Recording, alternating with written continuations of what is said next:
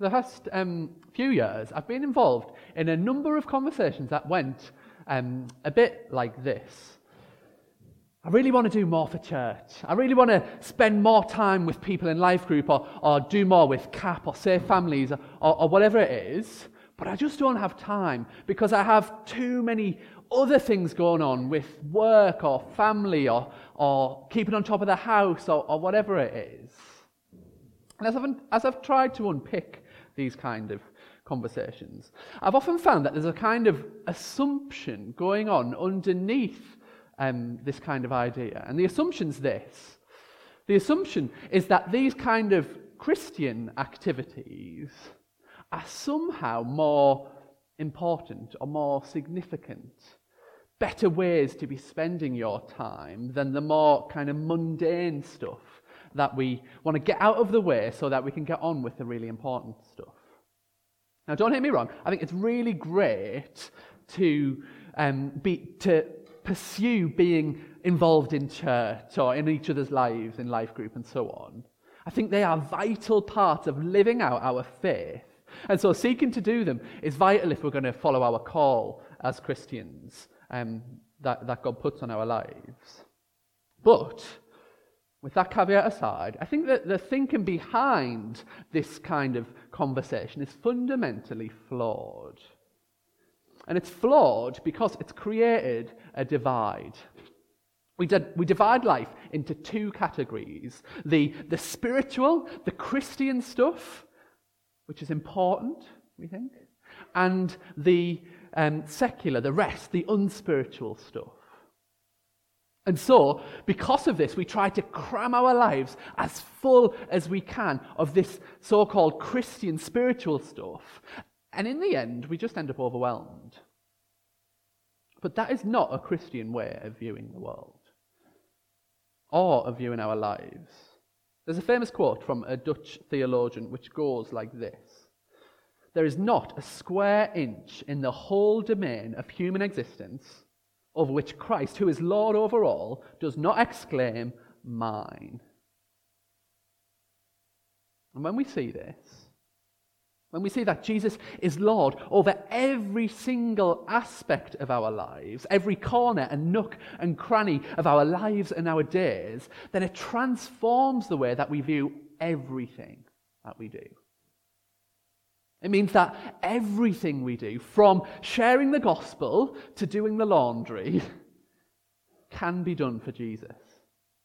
It gives dignity and importance to these things. And it means that we can pursue living for Jesus in everything that we do.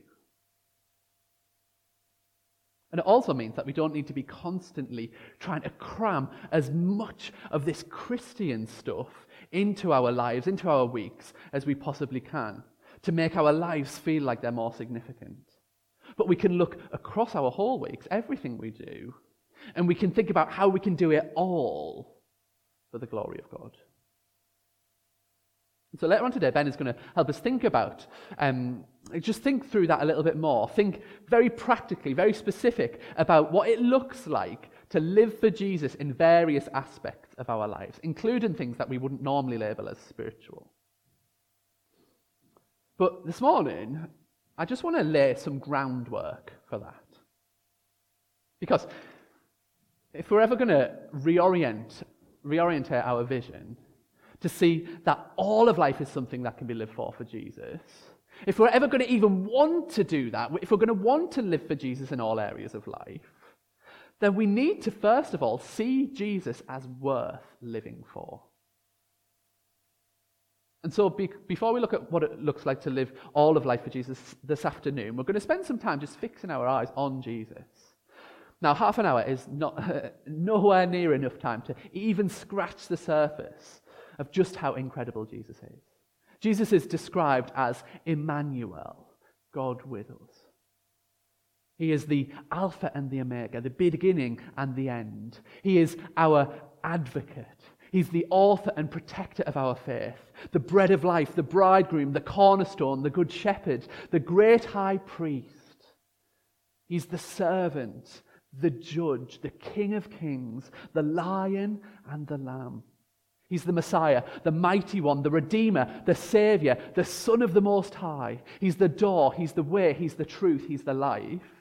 I could go on and on. Jesus is bigger and more beautiful than we can even begin to comprehend. But let's try. Let's try to even catch a glimpse of why Jesus is supremely worthy and beautiful and why he's the kind of person that we'd want to live for in all of our lives. In one of my favorite verses in the Bible, Paul says this. He says, And we all who contemplate the Lord's glory are being transformed into his image with ever increasing glory, which comes from the Lord. What's that saying? It's saying that to be more like Jesus, and, and therefore to learn what it means to live for Him in all of life, we need to see Him more clearly. And so let's just try and do a bit of that now. Let's, let's contemplate His glory. Now, this session um, is called The Beauty of Jesus. Beauty is an interesting word, isn't it? Let's um, have a think about it. Let's turn to uh, the people around us. Maybe turn to the kind of table behind you or in front of you. And just have a think about this. What comes to mind when you hear the word beauty? What comes to mind when you hear the word beauty? So uh, turn to the table around you and, and have a chat about that. Let's come back together. Um, so, Isaiah was a prophet. He was writing uh, 700 years before Jesus, and he said this about Jesus. He said, had no beauty or majesty to attract us to him, nothing in his appearance that we should desire him. And so, when we're talking about the beauty of Jesus, we're not talking about his physical appearance. I reckon a lot of the discussion um, that went on around tables will have been about kind of physical things, but that's not what we're talking about. Uh, we're talking about when we're talking about Jesus. But elsewhere in the book of Isaiah, he says this. He says something else about Jesus. He says that the Lord is our King. So um, he, it, he said, The Lord is our King. It is He who will save us. So you, you know from that that he's talking about Jesus in this section. And then he goes on to say, You will see the King in his beauty. And so, while Jesus may not have physical beauty, we will see him in his beauty. So, in what way is Jesus beautiful? Well, how long have you got? we could talk about the beauty of his purity. We could look at the beauty of his character, his compassion, his commitment to justice, his unerring commitment to those that others reject, all aspects of his beauty. But today we're going to focus on his heart. And so let me ask you a question. It's rhetorical this time, you don't need to talk about it. When you think about Jesus' heart, what things come to mind? Or let me ask you another question to try to help you get more specific. When you think about Jesus' posture towards you, what's he like? Here's what I mean by that. Do you think of Jesus as primarily pointing the finger at you? Do you think his first instinct is to notice your failure and to, to hold that over you? That's the image of God that our culture often presents, isn't it? That tyrant in the sky, ready to zap us um, with a lightning bolt on a whim at the, at the faintest whiff of a mistake.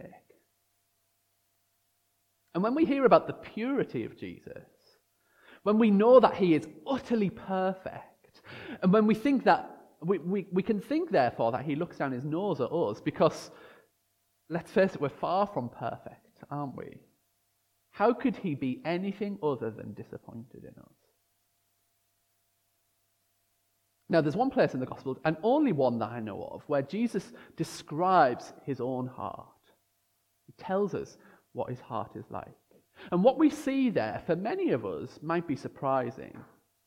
Now, the fact that Jesus tells us about his own heart only once means that we should sit up and pay attention to what he says about it. Turn with me, if you've got a Bible or a phone or whatever, turn with me to Matthew chapter 11.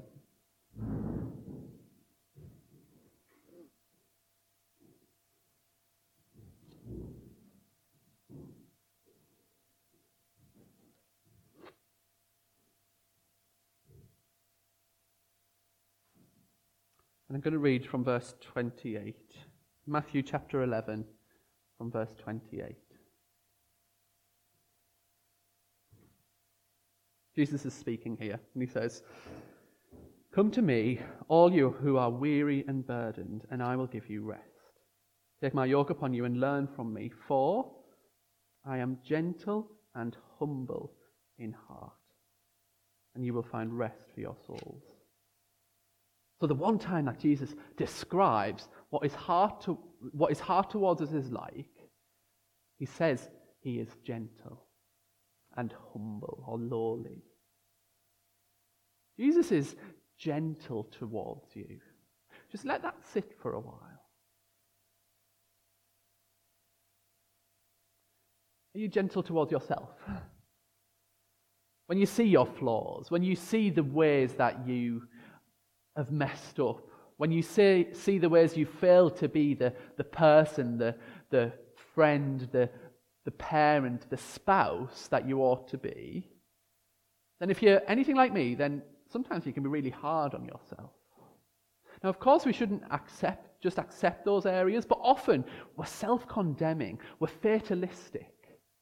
We point the finger and we translate those feelings we have about ourselves onto Jesus. We assume that he'll be the same. When we think about living for Jesus in the whole of life, it will make a huge difference to our desire to live for him if we see him as we should. If we know that his posture towards us isn't a pointed, pointed finger, but open arms. It'll transform whether or not we want to live for him. Jesus does want change because it's for our good, but he is gentle. He wants to gently lead and guide and change and renew us. And very much linked to that is this Jesus is not a brutal taskmaster. It's very easy to fall into the trap that, of thinking that Jesus just wants to pile more and more stuff on us that he's impatient, that we're not doing more sooner, that we're not getting rid of sin more quickly, that we're not changing more rapidly. But he's gentle. His burdens are light, it said there. Now, I'm aware, as I say that, for, for some of us, this will go against the deeply ingrained views that we have of what Jesus is like. You may well be thinking that we're taking too much here from just one verse in the New Testament. And so, because of that, I want to take us to the Old Testament. The New Testament teaches that Jesus is the image of the invisible God. What does that mean? It means that when we look at Jesus, we are meant to see what God is like. And so, if that's the case, then the God that we see in the Old Testament should be like the Jesus that we see in the New Testament, because he's meant to be the image of that God. So, the, the Old Testament God, therefore, should be gentle and humble, like the person that I'm describing here. And so, let's just take a moment to see whether this is the case, whether it's consistent with the God we see in the Old Testament. Now, many of us have the idea in our heads that the God of the Old Testament, well, he was harsh, he was quick tempered, he was severe. But then he kind of chilled out a bit. And by the time we get to the New Testament, he's gentle. God's changed somehow. Let me just take you to a few key verses at crucial moments in the Old Testament to see if this stacks up. Now, I could take you to the obvious example, uh, where um, in Exodus, where Moses asks to see God's glory. And God passes before Moses and he says this about himself. He says, The Lord, the God of compassion and mercy, slow to anger and abounding in love. That's what God chooses to reveal about himself to Moses compassion, mercy, slow to anger, abounding in love. I could turn there, but but lots of us, if you've been around churches for a while, will be familiar with that. And so I want to take us to a few different places to see this. So turn with me to Lamentations chapter 3. Now, often I say turn with me to Lamentations. If you don't know where it is, look in the contents page. Um, I might have to do that. Oh no, I put a bookmark in. It's all good. Lamentations chapter 3.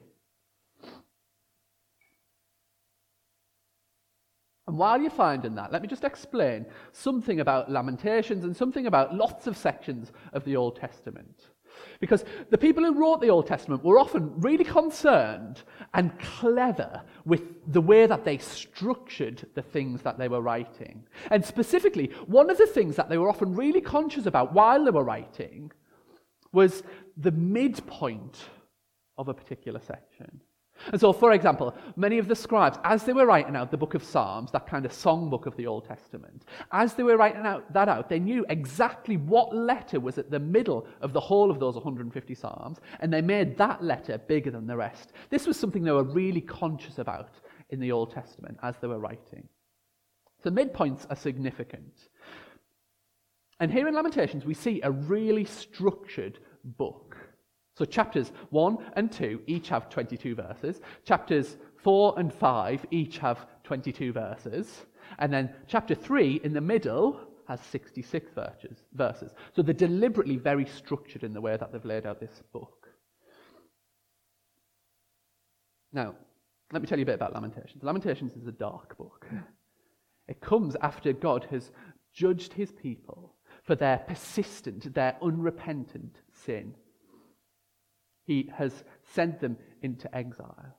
And Lamentations is a book of God's prophet Jeremiah lamenting, grieving over the desperate state of Jerusalem, their capital city, after God has judged it. Many would point to Lamentations as an example of how God is harsh in the Old Testament. That idea that, that I was just mentioned a minute ago. And it is true that God did um, put a severe judgment on his people for what they'd done. But when we notice the structure of the book, because the writer deliberately sets it out like this, we're drawn to the very center verse of the book, deliberately. That's what the writer wanted us to do. And what is that verse? Well, have a look. Lamentations chapter 3, verse 33. Says this For he does not willingly bring affliction or grief to the children of men. Now, another version of the Bible, which is a more literal translation, um, the ESV says this. It says, For he does not afflict from his heart or grieve the children of men. He does not afflict from his heart. Isn't that stunning? He does not afflict from his heart. God does judge. Of course, he judges. He has to in response to evil. Otherwise, he wouldn't be God. But it's not from his heart not what makes his heart beat. It's not what he loves to do. By contrast, and um, look at the verse just before. I'm going to read from the ESV again. It says this For the Lord will not cast off forever, but though he cause grief, he will have compassion according to the abundance of his steadfast love. That is his heart. He doesn't afflict from the heart, but he has an abundance of steadfast love there. You see, the God of the Old Testament had this same gentle heart, even when he was sending his people into exile. And when we realize that this is how God views our sin and how he feels about judging our sin, doesn't it just make sense of the cross? God sees our sin. He sees all the ways we've rejected him, turned our back on him, uh, done evil at times. And he has to judge it. He has to. He couldn't be just. He couldn't be good if he didn't. If he didn't give consequences to the evil and sin and brokenness and damage that we do in this world. He has to judge it. But at the core of his heart is love. The deepest part of his heart is love. He does not afflict us from his heart. As it says elsewhere, he does not delight in the death of the wicked.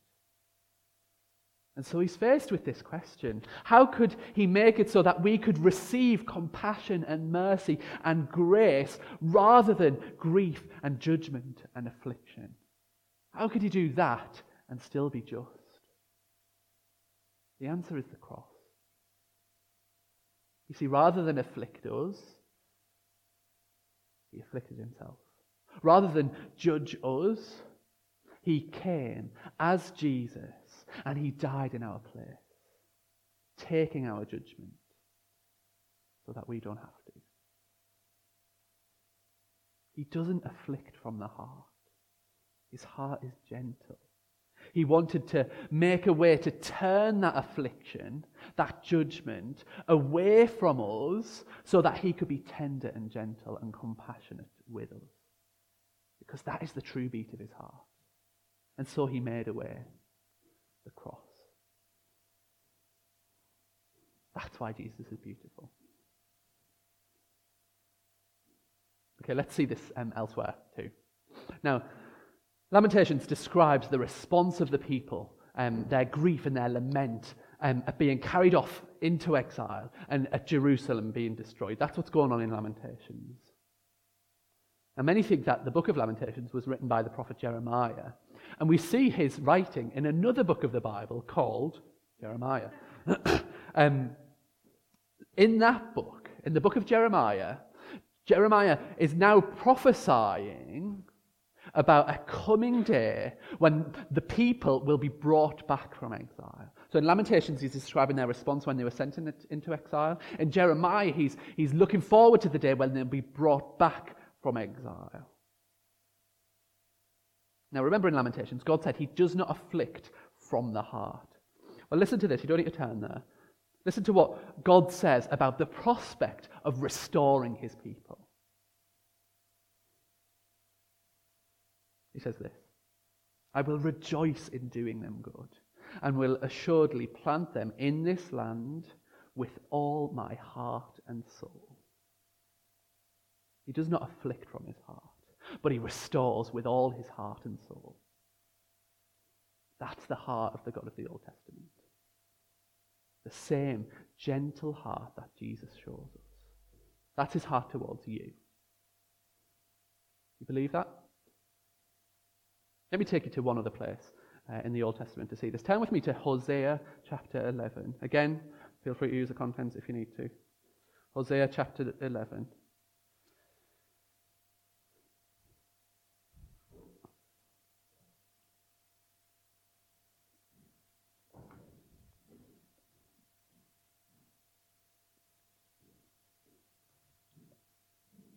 Now, as we read this, here's what I want you to do.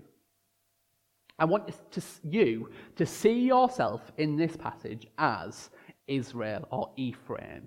Um, God uses those two names kind of interchangeably for his people. Um, Ephraim, actually, interestingly, is one of the names that God uses for his people when he's speaking tenderly about them. Um, so put yourself in their shoes. See your story in their story as you listen. God describes how he called and he nurtured his people using beautiful, tender language. And then he describes how, um, despite that, despite the way he called them, the people turned their back on him. And I'm sure we can see, all see how we do this ourselves all the time. And so, as you hear that, as we read through these verses, bring your own life to mind. But then, as we go through, most importantly, just notice God's reaction to the people's sin. So, Hosea chapter 11, I'm going to read from verse 1. When Israel was a child, I loved him, and out of Egypt I called my son. But the more I called Israel, the further they went from me. They sacrificed. Hold on, I'm just making sure I've got the right section here. Yeah, they um, sacrificed to the Baals and they burned incense to images. It was I who taught Ephraim to walk, taking them by the arms. But they did not realize it was I who healed them. I led them with cords of human kindness, with ties of love. I lifted the yoke from their neck and bent down to feed them. Will they not return to Egypt? And will not Assyria rule over them because they refuse to repent? Swords will flash in their cities, will destroy the bars of their gates, will put an end to their plans. My people are determined to turn from me. Even if they call to the Most High, he will by no means exalt them. How can I give you up, Ephraim? How can I hand you over, Israel? How can I treat you like Admah? How can I make you like Zeboim? My heart is changed within me. All my compassion is aroused. I will not carry out my fierce anger, nor will I turn and devastate Ephraim, for I am God and not man, the Holy One among you. I will not come in wrath. So God sees their sin. And his response, he has compassion. Did you spot that word, heart, again? Just listen again to verse 8. And I'm going to again read from um, a more literal translation here. It says, How can I give you up, Ephraim? How can I hand you over, Israel? How can I make you like Admah? How can I treat you like Zeboim? And here's the bit My heart recoils within me. Isn't that beautiful? The tender, gentle heart of God recoils at the idea of judging his people. My heart recoils within me. My compassion grows warm and tender. I will not execute my burning anger. I will not again destroy Ephraim. And here's why he won't destroy them. For I am God and not a man, the Holy One in your midst, and I will not come in wrath. Isn't that amazing? The people have spurned the God who, who formed them, who tenderly nurtured them. They ignored him. They stuck two fingers up at him. They turned to other gods, gods that were in the end just a block of wood that people had carved. They, they worshipped that instead of the God who rescued and formed them and brought them into the land. It was a total kick in the teeth. And here's how we would respond to that we'd say, Enough is enough. You can't reject me like that. You can't treat me like that, that way. It's not fair. I'm angry and I'm going to do something about it. God knows that's how we'd respond. But he is different. Verse 9 I am God and not man. I will not come in wrath. Isn't that extraordinary? Precisely because he is God and not man, he doesn't judge. The heart of God recoils from judgment in that moment. He wants to come towards his people in compassion to give them chance to, respect, to repent. Because he is God and not us, because that's his heart, he doesn't respond to this blatant wickedness with wrath, but mercy. And that's his posture towards you when you sin. Not a pointed finger, but open arms. That's the beauty of Jesus. Of course, one day he will judge. He has to if he is to remain just. But that's not what he wants for his people. And so he has done and is doing everything he can to give stubborn people like you and me time to turn back to him, to repent, to receive his compassion and mercy and grace. That's his heart for us. That's what he wants. He is gentle and humble. And we see this heart over and over again as we see Jesus in the Gospels. I could turn to, to countless examples of Jesus showing kindness and mercy and compassion, of his gentle heart when he's confronted with sinners and outcasts. The Gospels are full of them. We'd see stories of him touching the leper who was untouched by everyone else of him, we'd read of him giving dignity to the prostitute who was snubbed and reviled. We'd witness him restoring sight to the blind, healing those without hope, even welcoming condemned criminals. We could turn to all of those, but just as we finish, let's turn to one story the story of Zacchaeus. Turn with me to Luke chapter 19.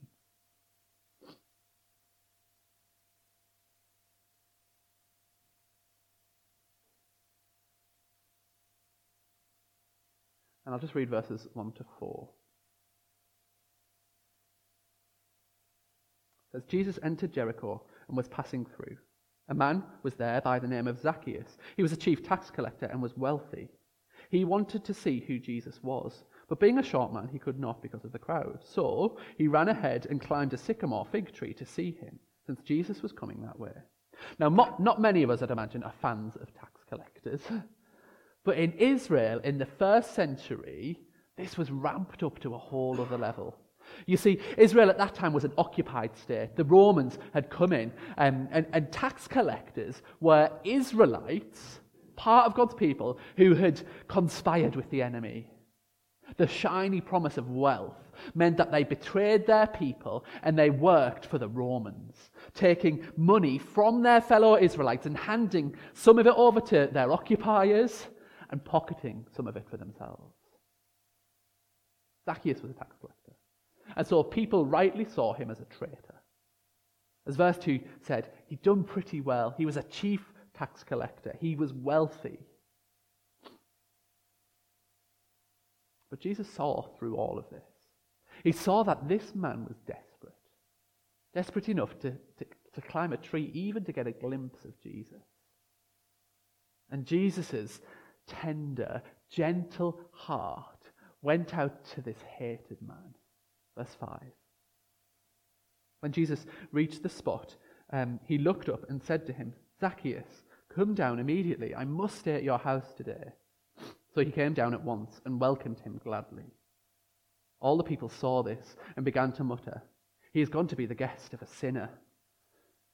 In speaking to Zacchaeus and in humbling himself to the point of going to his house, to being a, a recipient of his hospitality, Jesus conveyed dignity and worth on Zacchaeus. He said, I see you. I care about you. I know what you've done, and yet I want to reach out to you. His gentle heart is on display here. He has compassion on this man. Up until this point in life, all Zacchaeus cared about was money. He lived for wealth. He thought it was the answer to all of life's problems. He thought that wealth was the key to his satisfaction, so much so that he was willing to sell his people out for it. But then he saw Jesus. And just look at how he responds, verse 8. But Zacchaeus stood up and said to the Lord, Look, Lord, here and now I give half of my possessions to the poor, and if I have cheated anybody out of anything, I will pay back four times the amount. Jesus said to him, Today salvation has come to this house, because this man too is a son of Abraham. For the Son of Man came to seek and to save what was lost. Today we are, uh, across the course of today, we're thinking about living for Jesus in all of life. There may well be parts of your life that you are clinging to, that you know go against the call of God in your life, and yet you hold on to them. Maybe it's money for you, like Zacchaeus, or a relationship, or pride.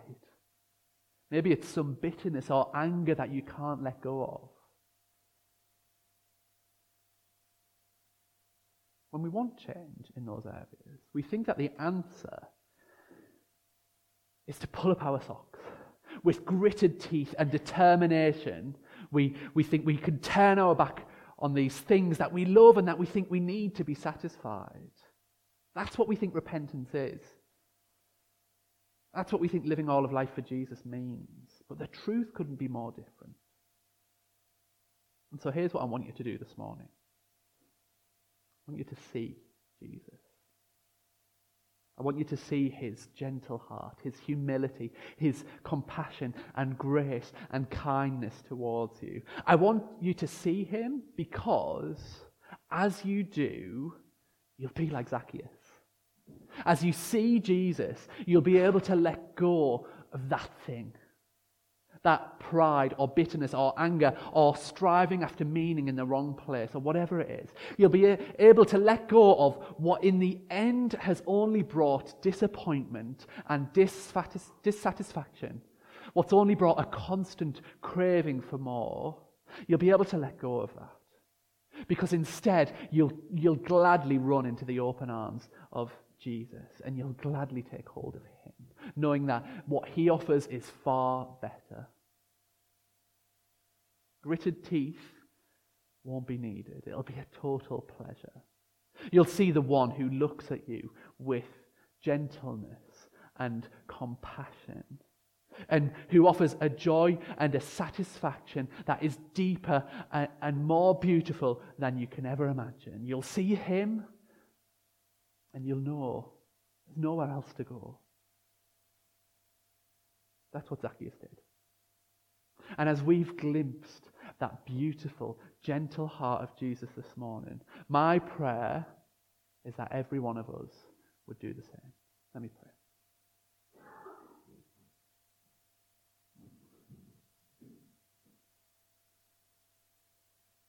Lord Jesus, we thank you for your gentle heart. We're sorry for all the times that we assume that you're like the God of our imaginations, the God who um, just looks at us uh, to condemn us, looks at us um, and is disappointed in us. Thank you that that's not you. Thank you that you do not delight in judgment. That is not um, the core of your heart, that you do not afflict from the heart. But thank you that you, know, you restore with all your heart and soul. And so I just pray that every one of us here today will be able to come to you. Come to you with those areas of our lives that we hold back from you. Come to you with our sin, with our brokenness, with our fears. That we come to you knowing your heart towards us, seeing your open arms, knowing that you are so quick to love and to accept, and that you've done everything needed to make that possible when you died for us.